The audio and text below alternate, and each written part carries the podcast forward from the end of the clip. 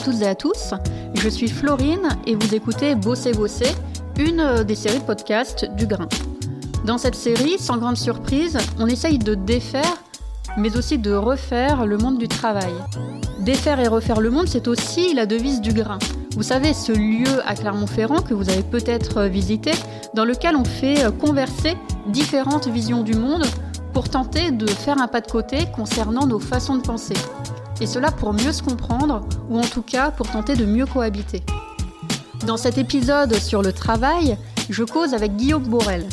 Dans son ouvrage qui s'appelle Le travail, histoire d'une idéologie, qui a été publié euh, aux éditions Utopia, Guillaume Borel dresse un panorama des liens que nous avons en tant qu'êtres humains euh, depuis que nous sommes chasseurs-cueilleurs jusqu'à aujourd'hui, avec donc cette notion de travail. On va donc revenir avec lui sur la construction de ce qu'il nomme idéologie du travail. Je vous souhaite une bonne écoute et on se retrouve juste après. Comment euh, vous vous, présenteriez? Donc voilà, moi à la base je suis documentaliste, euh, donc je ne suis pas du tout dans le domaine universitaire. Euh, à la base, c'était pas un projet de, de livre du reste c'était un article que j'avais fait, que j'avais commencé par rapport aux travaux de Jacques Ellul, par rapport notamment à son petit recueil qui est sorti sur euh, sur l'idéologie du travail, jusque, justement, qui s'intitulait, euh, qui s'intitule euh, Pour qui, pourquoi travaillons-nous? Et donc l'idée de départ, je voulais juste faire une espèce de synthèse, de présentation du, du livre d'Ellul, du bouquin mmh. d'Ellul. Et donc, de fil en aiguille, j'ai rajouté, j'ai développé des choses puisque j'avais lu pas mal de trucs à côté qui, étaient complémentaires. Donc, c'est devenu un article, deux articles, trois articles, quatre articles qui ont été publiés en ligne puisque je collaborais sur euh, des sites, euh, des sites d'infos sur Internet, des petits sites indépendants. Et puis, au final, je me suis dit, tiens, bah, finalement, ça fait un, ça fait un bouquin, donc je vais, le, je vais essayer de le présenter, de le faire éditer. Donc, euh, bon, j'ai eu beaucoup de chance que ça intéresse les éditions Utopia. Hein. Leur comité de lecture donc, a rendu un avis favorable. Donc, j'ai fait quelques modifs. J'ai notamment développé toute la dernière partie sur le travail aujourd'hui, la société de consommation, le consumérisme et l'automatisation du travail. Donc ça, c'était à leur demande. C'était une partie que j'avais pas vraiment développée à la base. Je m'étais concentré sur l'aspect historique. Et, euh, au final, voilà. Alors merci pour cette euh, petite trajectoire. Donc avant de rentrer euh, dans, le vif du, du, sujet du, du, livre, le mot travail, justement, qu'est-ce qui vous évoque? Si vous deviez donner trois mots comme ça, un petit peu à froid, qu'est-ce que, qu'est-ce que seraient ces trois mots liés au travail? Bah alors, si je pars un petit peu de mon étude, ce serait plutôt donc la contrainte, la souffrance et puis la, la productivité. Alors habituellement aussi, euh, lors de, de, nos causeries, on demande aussi aux participants euh, de, nous faire part de, euh, leur représentation euh, du mot travail. Donc c'est ce qu'on a fait avant de, devoir refermer nos portes. Et on a eu les termes suivants pour information qui, ont, qui ont émergé. Donc à la fois des termes qui sont liés au plaisir, à l'épanouissement, à l'émancipation et à la liberté la contrainte, quoi. Hein. Donc plutôt, plutôt en décalage par rapport à vous, votre, votre premier mot. Par contre, beaucoup plus euh, euh, en lien. Euh, on a eu aussi comme représentation évoquée les termes d'aliénation, d'exploitation. Et là, on retrouve cette, cette, notion de contrainte qui a été également citée par, par les participants à, notre lieu, par nos visiteurs en fait. Hein. Et euh, dans un autre registre, on a aussi euh, bah, finalement une, complètement une autre acception du, euh, travail avec l'idée de cheminement ou d'activité créative. Et enfin, un travail évoque le temps. Alors soit le fait que ça demande beaucoup de temps, voire peut-être la, la perte de temps.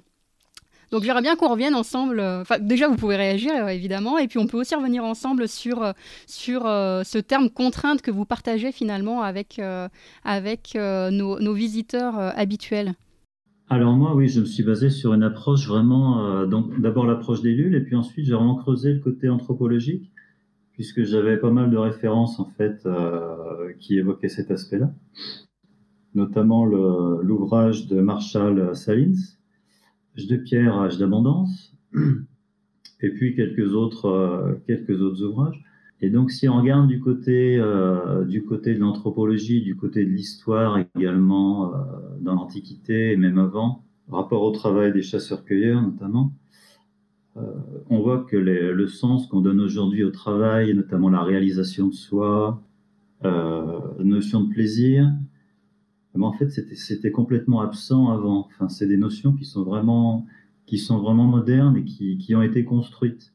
Alors, ça ne veut pas dire qu'on ne peut pas euh, s'épanouir euh, dans son travail hein, euh, et, se réaliser quelque part dans son travail, mais à la base, c'est quelque chose de vraiment, de vraiment moderne, qui n'existait pas dans l'Antiquité, qui existait peu au Moyen Âge, et puis qui s'est développé surtout, moi comme je l'ai analysé, à partir de la, réforme protestante et de ce basculement idéologique Hein, où le travail devient vraiment une valeur positive qui permet de s'enrichir tout en servant Dieu.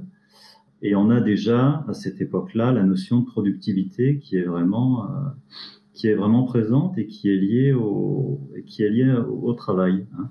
Donc voilà. Donc moi, par rapport à mon approche, euh, c'est vrai que du côté anthropologique, euh, le travail, notamment si on regarde un petit peu les peuples dits primitifs, les chasseurs-cueilleurs, c'est pas quelque chose qui existait en fait, euh, tel qu'on le conçoit aujourd'hui. Il y avait des activités euh, d'acquisition des subsistances qu'on peut définir au niveau anthropologique comme euh, la définition du travail en fait, puisque c'est ça au niveau anthropologique, c'est l'acquisition des subsistances, qui n'a pas grand-chose à voir finalement avec le sens moderne qu'on donne au, donne au mot travail.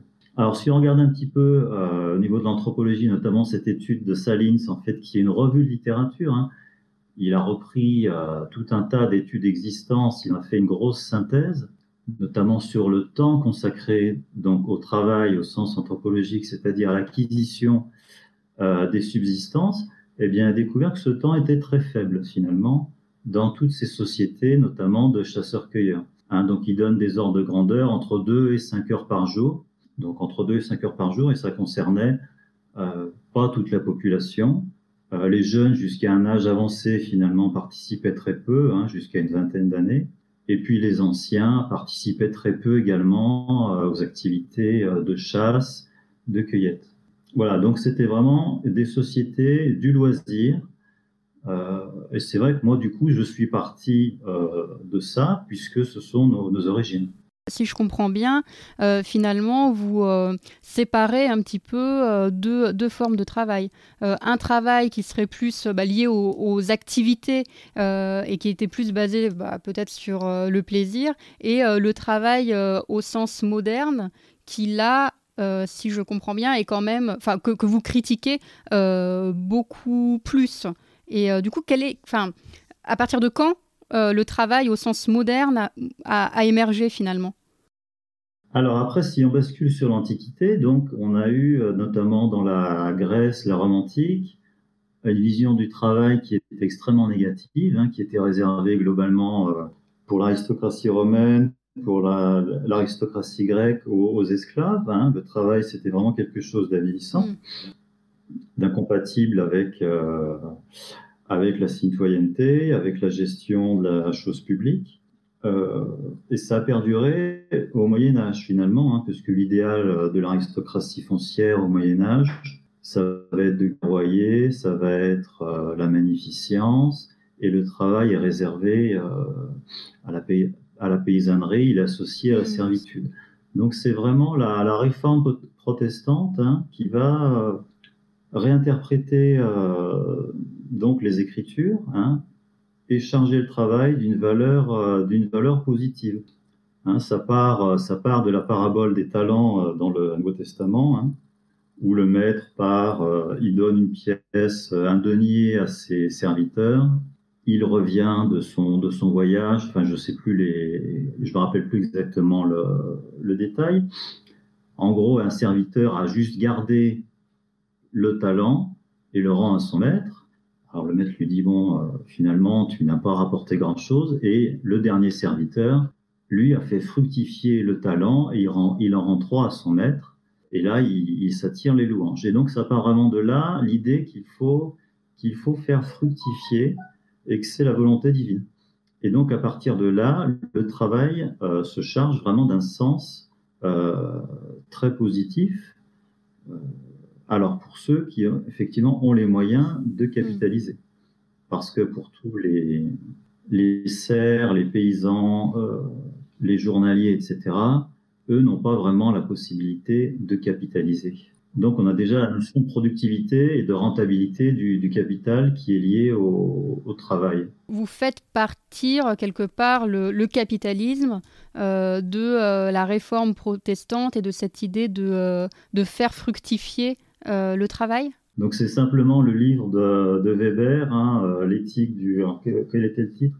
L'éthique protestante et l'esprit du mhm. capitalisme. Et donc il a analysé vraiment la naissance, oui, du, de l'esprit du capitalisme lié à la réforme, à la réforme protestante. Et c'est lié avec cette euh, cette vision du travail, cette vision euh, divine hein, qu'il faut vraiment faire faire fructifier son temps. Euh, et amasser des richesses pour, euh, bah, pour rendre quelque part euh, gloire à Dieu. Et que ce serait la volonté, la volonté divine qu'on fasse fructifier son royaume. Et du coup, bah, comment, euh, enfin, idéologie, c'est pas, c'est pas un, vain mot. donc, comment le, travail finalement est, devenu une idéologie? Mais une religion, c'est également une idéologie, c'est-à-dire que c'est un système de pensée qui est circulaire, qui vous donne une vision du monde, qui vous donne un but, et qui s'auto-justifie. Hein. Il y a toujours le côté circulaire de l'auto-justification. Ça, c'est essentiel dans une idéologie. Donc, à partir du moment où une religion, euh, par principe, est auto-justificatrice, euh, elle donne une représentation du monde, euh, elle donne un but, eh bien, elle porte une idéologie et le travail, donc, ça va être une sous-brique, si on veut, de quelque chose de plus global. Il y a aussi l'idée importante euh, de fabrication du consentement.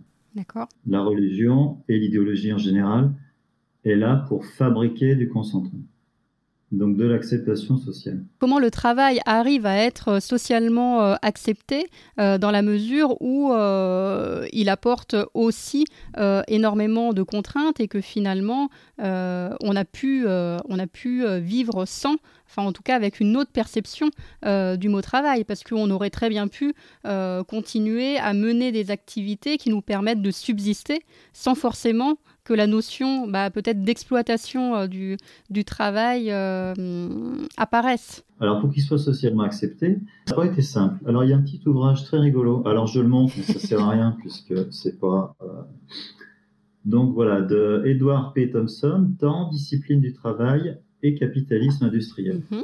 Alors donc c'est très marrant parce que donc à l'intérieur, on a tout le, processus de discipline euh, du travail qui s'est fait au cours de la révolution industrielle en Angleterre. Donc c'est un sociologue, hein, si ma mémoire est bonne. Donc il a retrouvé beaucoup de sources originales, hein, des règlements de fabrique, euh, des écrits de, de pasteurs, etc., de puritains dans l'Angleterre du 18e. Et il montre très bien que ça a été très compliqué de discipliner les travailleurs euh, au cours du XVIIIe siècle, en gros, hein, là où s'est fait la, principale, le principal de la révolution industrielle en Angleterre. Alors d'abord parce que euh, le rythme industriel ne correspond pas à notre rythme de travail euh, naturel. Donc, si on regarde le, rythme, notre rythme naturel de travail, euh, notamment, hein, on peut le voir chez Salins dans son étude sur les, enfin dans sa revue de littérature sur les, chasseurs-cueilleurs et les chasseurs-horticulteurs. Donc, ce qu'on ce qu'on constate globalement, c'est que à une journée d'effort d'acquisition de, des subsistances, par exemple une chasse qui durerait euh, qui durerait la journée, une traque qui prendrait euh, la journée ou plusieurs jours, eh bien va succéder une phase de repos à peu près équivalente, c'est-à-dire qu'on va passer la journée à chasser. Le lendemain, on va se reposer au camp, on va consommer la nourriture, et puis on se remettra en chasse quand, euh, bah, quand on en aura besoin, quand les réserves seront épuisées. Donc il n'y a pas de comment dire, il n'y a pas tellement de projection euh, sur le futur. Euh, il n'y a pas évidemment d'accumulation. Hein. et donc, ça correspond à notre rythme naturel, hein, entre guillemets, c'est-à-dire que une fois qu'on a fait un effort, eh bien, on va derrière bah, se reposer, tout simplement.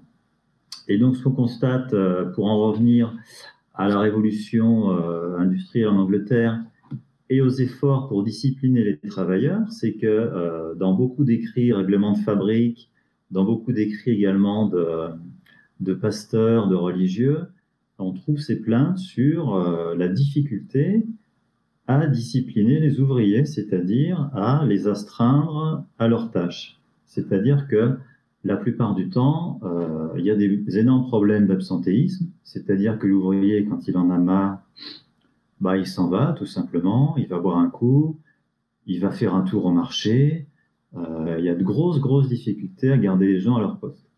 Donc c'est vrai que ça correspond assez bien à ce qu'on regarde, à ce qu'on voit chez les chasseurs-cueilleurs, où quand on fait un effort, un gros effort, eh bien derrière on va récupérer naturellement, on va prendre du, on va prendre du loisir. Et donc voilà, ça a été un gros gros effort qui a été fait par les, euh, les patrons de filature notamment, mais pas que, pour discipliner les, les ouvriers. Alors, comment est-ce qu'ils y sont parvenus? Alors, d'abord par la morale. Hein. Euh, donc là aussi, l'Église a joué un rôle, euh, a joué un rôle important, hein, même essentiel. Par l'introduction de mécanismes de surveillance, hein, notamment euh, les montres, hein, surveiller le temps de présence des ouvriers à l'atelier. On va introduire le système des pointeuses hein, dès le XVIIIe siècle pour s'assurer vraiment, pour pouvoir calculer le temps de travail, éviter la flânerie ouvrière. Et puis aussi, on va introduire les machines, et notamment, on se rend compte que eh bien, la machine permet de maintenir l'ouvrier à son poste, parce que la machine a besoin de l'ouvrier pour fonctionner, donc ça force quelque part l'ouvrier euh, à rester à son poste. Et puis, il y a une autre innovation, après la religion, donc, qui permet de fabriquer du consentement. Euh, donc, notamment au niveau du travail, hein, lui donner un sens positif. C'est ce que dit Ellul aussi dans son ouvrage, hein, c'est que la religion, même catholique, a eu un rôle important euh, en faisant l'apologie du travail, et notamment en ancrant cette idée qu'on se réalisait par le travail. Ça, ça a, été, euh, ça a été quelque chose de fondamental. Et puis, il y a eu l'école. Et dès le XVIIIe siècle, en Angleterre, on se rend compte, les patrons ou les révérends se rendent compte que quand on envoie les, les enfants à l'école et quand on les astreint à des horaires qui vont être calqués peu ou prou sur l'horaire des fabriques, eh bien, euh, ils deviennent beaucoup plus disciplinés et plus tard, ils prendront beaucoup plus facilement le rythme industriel. Pourtant, il y a eu quand même euh, quelques révoltes, notamment euh, dans le milieu ouvrier, par rapport aux, aux conditions de travail. L'acceptation, elle n'a jamais été non plus complètement totale. Non, heureusement, hein, parce que les conditions de travail étaient, euh, sont vite devenues assez horribles en fait. Au 19e siècle, on est sur des journées de, de, on arrive à des journées de 12 heures, je crois, hein, donc c'est vraiment quelque chose euh, d'horrible. Hein. Puis dans des conditions vraiment au 19e siècle, là on est au point, hein, au, niveau, euh, au niveau flicage des ouvriers, on a des contremaîtres, on a tout ce qu'il faut. Donc c'est vraiment extrêmement, euh, extrêmement barbare en fait. On a des conditions vraiment qui sont, qui sont totalitaires quelque part. Et puis les salaires sont extrêmement faibles. Et ça aussi, c'est une stratégie, c'est d'avoir des salaires extrêmement faibles pour obliger l'ouvrier à rester à son poste et à travailler 12 heures par jour. Vous expliquez euh, dans, dans, votre bouquin que l'indépendant de, cette société du, du travail, c'est aussi la société de la consommation. On a un temps, on va dire, très limité entre travailler, euh, et consommer, et du coup qui nous laisse moins d'espace euh, et moins de, temps pour euh, bah, participer à, la vie, à la vie collective, à la vie citoyenne. C'était d'ailleurs peut-être pour ça que dans l'Antiquité, pour que messieurs puissent participer à la vie de la cité, l'esclavage était, était présent pour, pour les tâches plus pénibles. Oui, alors, euh, alors déjà participer à la vie de la cité, euh, concrètement, ça n'intéresse que la classe dominante. C'est-à-dire que l'intérêt de la classe dominante, enfin, si on veut parler en termes de, classe dominante, hein, moi je parle en termes de classe dominante, euh, Donc l'intérêt de la classe dominante, c'est pas que le peuple, euh, le bas peuple, participe à la vie de la cité. Ça n'a aucun intérêt. Euh, derrière, ça remonte très loin. Hein. Si on reprend les écrits d'Aristote ou de Platon, hein, donc la démocratie, c'était le pire des régimes. Vraiment, c'était euh, Aristote a des descriptions sur la foule hurlant, qui c'est la foule hurlant à l'agora qui a condamné qui a condamné Socrate, etc. Ce sera repris par Cicéron. Hein, vraiment, il y a une agoraphobie politique euh, des élites, c'est-à-dire que les élites euh, donc méprisent profondément le peuple, et la dernière chose qu'ils souhaitent, c'est que le peuple vraiment puisse prendre une part active à la vie de la cité.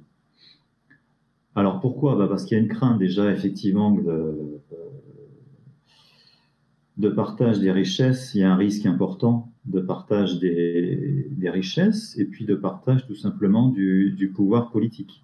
Et puis il y a un profond mépris euh, des classes populaires, hein. donc là aussi qui remonte très loin, hein, Platon, Aristote, Cicéron, etc. D'ailleurs, ce sont nos modèles euh, démocratiques, hein, ce qu'on appelle notre démocratie. C'est le modèle de la République euh, romaine, et c'est plus Cicéron, c'est plus le Sénat le Sénat aristocratique que la plèbe, euh, qui prend les décisions sur, euh, sur l'agora. Enfin bref, donc voilà, on a les deux aspects. On a un profond mépris donc euh, des travailleurs, du peuple, hein, qui déjà dans l'Antiquité c'était la plus vile classe, hein, chez Platon ou chez Aristote. Et puis il y a la crainte de voir, bah, de voir le peuple finalement cassé à toute une série de privilèges, un privilège financier, privilège politique, etc., euh, etc. Mais enfin, les, les gens euh, trouvent euh, malgré tout du temps à se enfin, apporter des, des, revendications. Donc malgré, on va dire, ces, ces formes d'oppression, il y, a des, réactions, enfin, comme, avec les, euh, les ouvriers qui sont pourtant, euh, enfin, quand, on parlait euh, du 19e siècle, des ouvriers qui, qu'on, essaye hein, finalement de, conditionner à respecter les règles, il y a eu des révoltes, et là encore, malgré ces oppressions, enfin, ce que je veux dire, c'est que la domination n'est pas totale. Malgré tout, il y a quand même des, voix, des gens qui se qui se révoltent et, participent. Euh. Ouais, alors moi je serais moins optimiste. Je dirais que malheureusement, il y a de moins en moins d'opposition, notamment politique, puisque cette opposition, pour qu'elle soit efficace, euh, il faut qu'elle passe par le, par le plan politique. On a eu la chance, enfin la chance, euh, ça dépend de quel point de vue on se place et on parle, mais on a eu, on a eu la chance d'avoir un parti communiste très puissant dans les années 50, 60, 70 euh, ce qui a donné quand même pas mal d'acquis sociaux, hein, euh, sur, euh, sur l'inflation, des retraites, etc., etc. Et on voit qu'avec la chute bah, du bloc soviétique, finalement, hein, du contre-modèle qui était quand même, dont on, pouvait en penser ce qu'on voulait, hein, mais c'était quand même un contre-modèle qui donnait au Parti communiste et aux revendications bah, de gauche un poids euh, qui aujourd'hui a disparu. C'est-à-dire qu'aujourd'hui, on n'a plus qu'une idéologie dominante, c'est l'idéologie libérale, et il n'y a pas de contre-pouvoir réellement euh, puissant et réellement structuré. Donc ça, c'est une vraie problématique. Euh, donc c'est pour ça que personnellement, je suis assez peu optimiste. alors après, il reste toujours des interstices, des zones, des zones qui échappent à l'emprise libérale, euh, ou à l'idéologie ou à la logique euh, libérale. Hein, c'est un peu tout la même chose. Euh, mais je pense que là aussi, elles seront de plus en plus réduites, puisque le principe du libéralisme économique, c'est précisément de tout marchandiser. C'est vraiment son principe essentiel.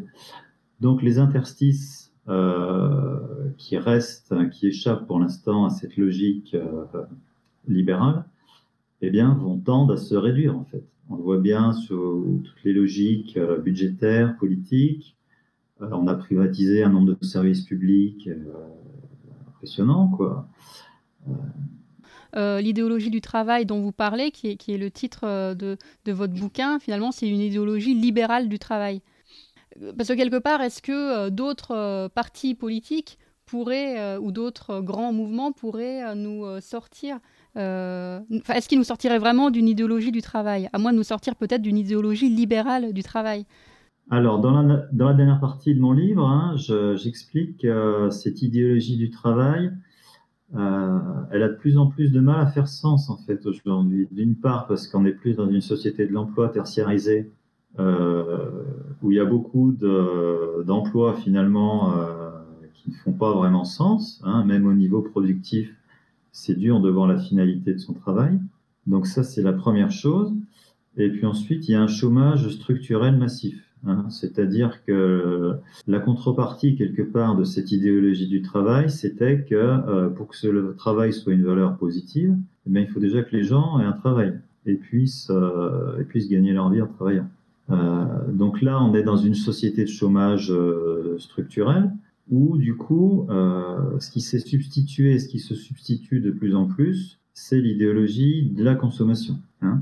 On le voit notamment, c'est marrant, marrant de regarder ce qui se passe aux États-Unis euh, actuellement avec euh, avec l'hélicoptère monnaie qui est mis en place par la Fed, c'est-à-dire qu'on va distribuer directement de l'argent aux ménages. Alors pourquoi? Parce que sinon la consommation s'écroule.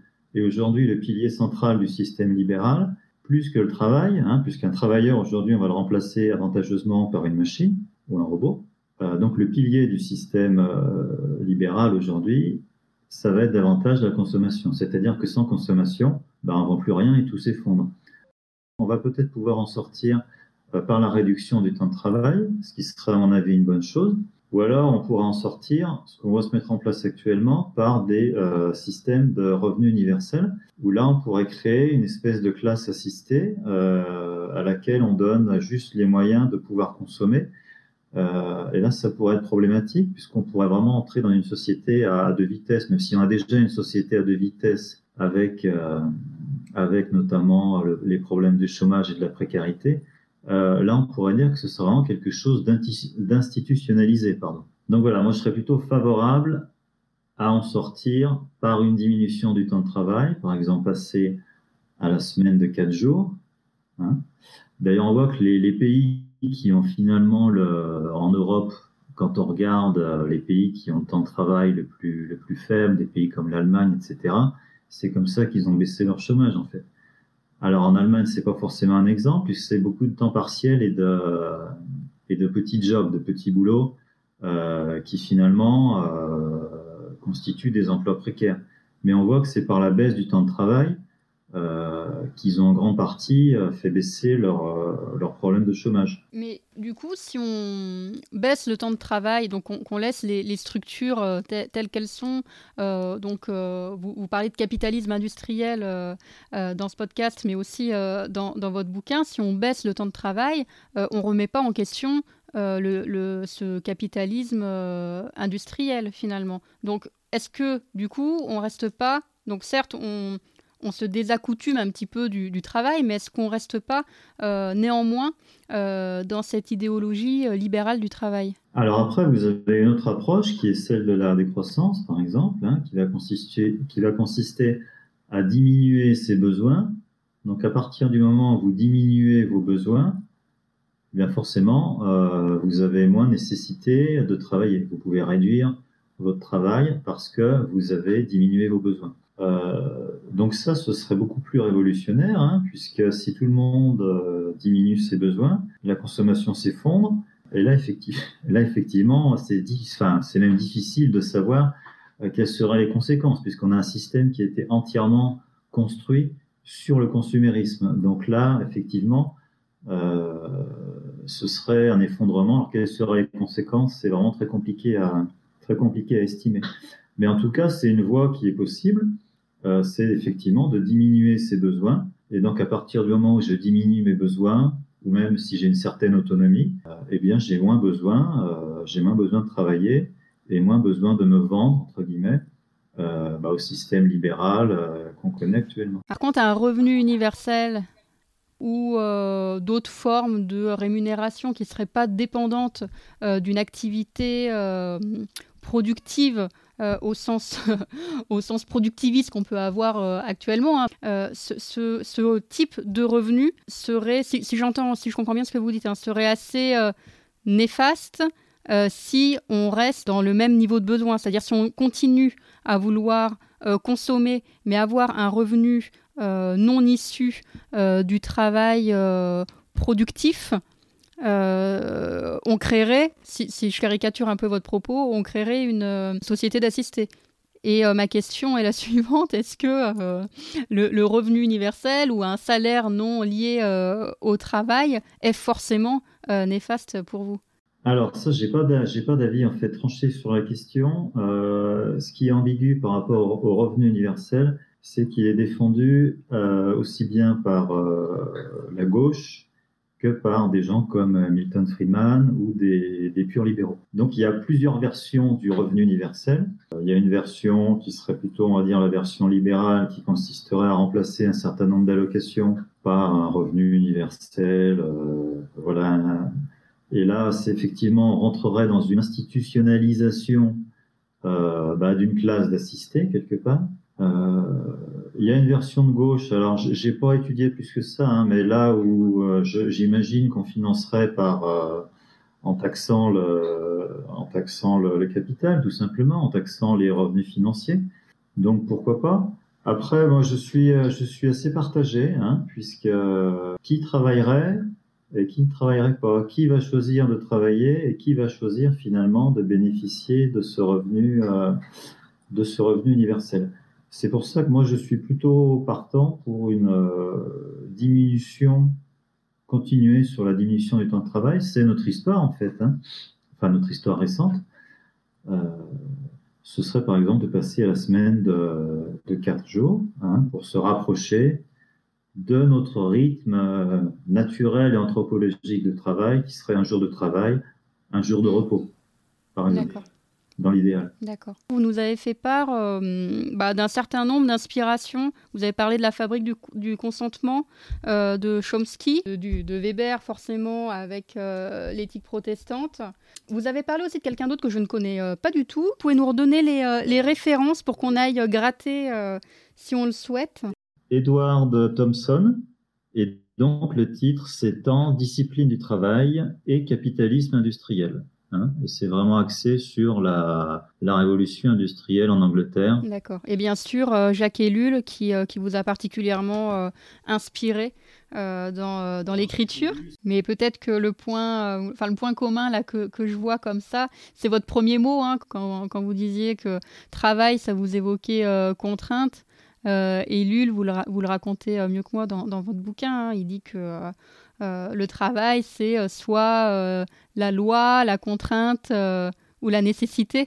Et donc ce, truc qui apparaît comme étant un peu obligatoire et qui est loin des, pratiques peut-être enfin loin ou pas, parce que finalement la subsistance, le besoin de subsistance, c'est une forme de contrainte malgré tout. Mais après, tout dépend de comment on organise euh, cette acquisition de, subsistance. Déjà, si elle est librement, euh, librement choisie, librement réfléchie, librement menée, on a déjà évacué beaucoup de contraintes. Hein. Le salariat, c'est quand même quelque chose d'extrêmement contraignant. Eh bien, merci beaucoup Guillaume et merci à vous pour votre écoute. Vous avez euh, pour information un accès libre à une synthèse du livre de Guillaume Borel sur le site internet de l'Encyclopédie du changement de cap dans la rubrique Travail. Alors peut-être que vous serez d'accord avec la proposition de Guillaume de réduire le temps de travail pour tenter de se libérer de cette idéologie du travail, mais peut-être pas. Peut-être même que vous divergez sur les constats qu'il peut faire. Mais en fait, peu importe. Parce que pour le grain, il ne s'agit pas tellement de tenter de tomber d'accord à tout prix, mais plutôt de favoriser euh, le pas de côté et de favoriser euh, l'enrichissement euh, de nos points de vue. Je vous dis à la prochaine avec Mathieu, Chloé ou moi, ou toute personne qui souhaitera contribuer au projet du grain, qui sait peut-être vous. A bientôt, Cambé.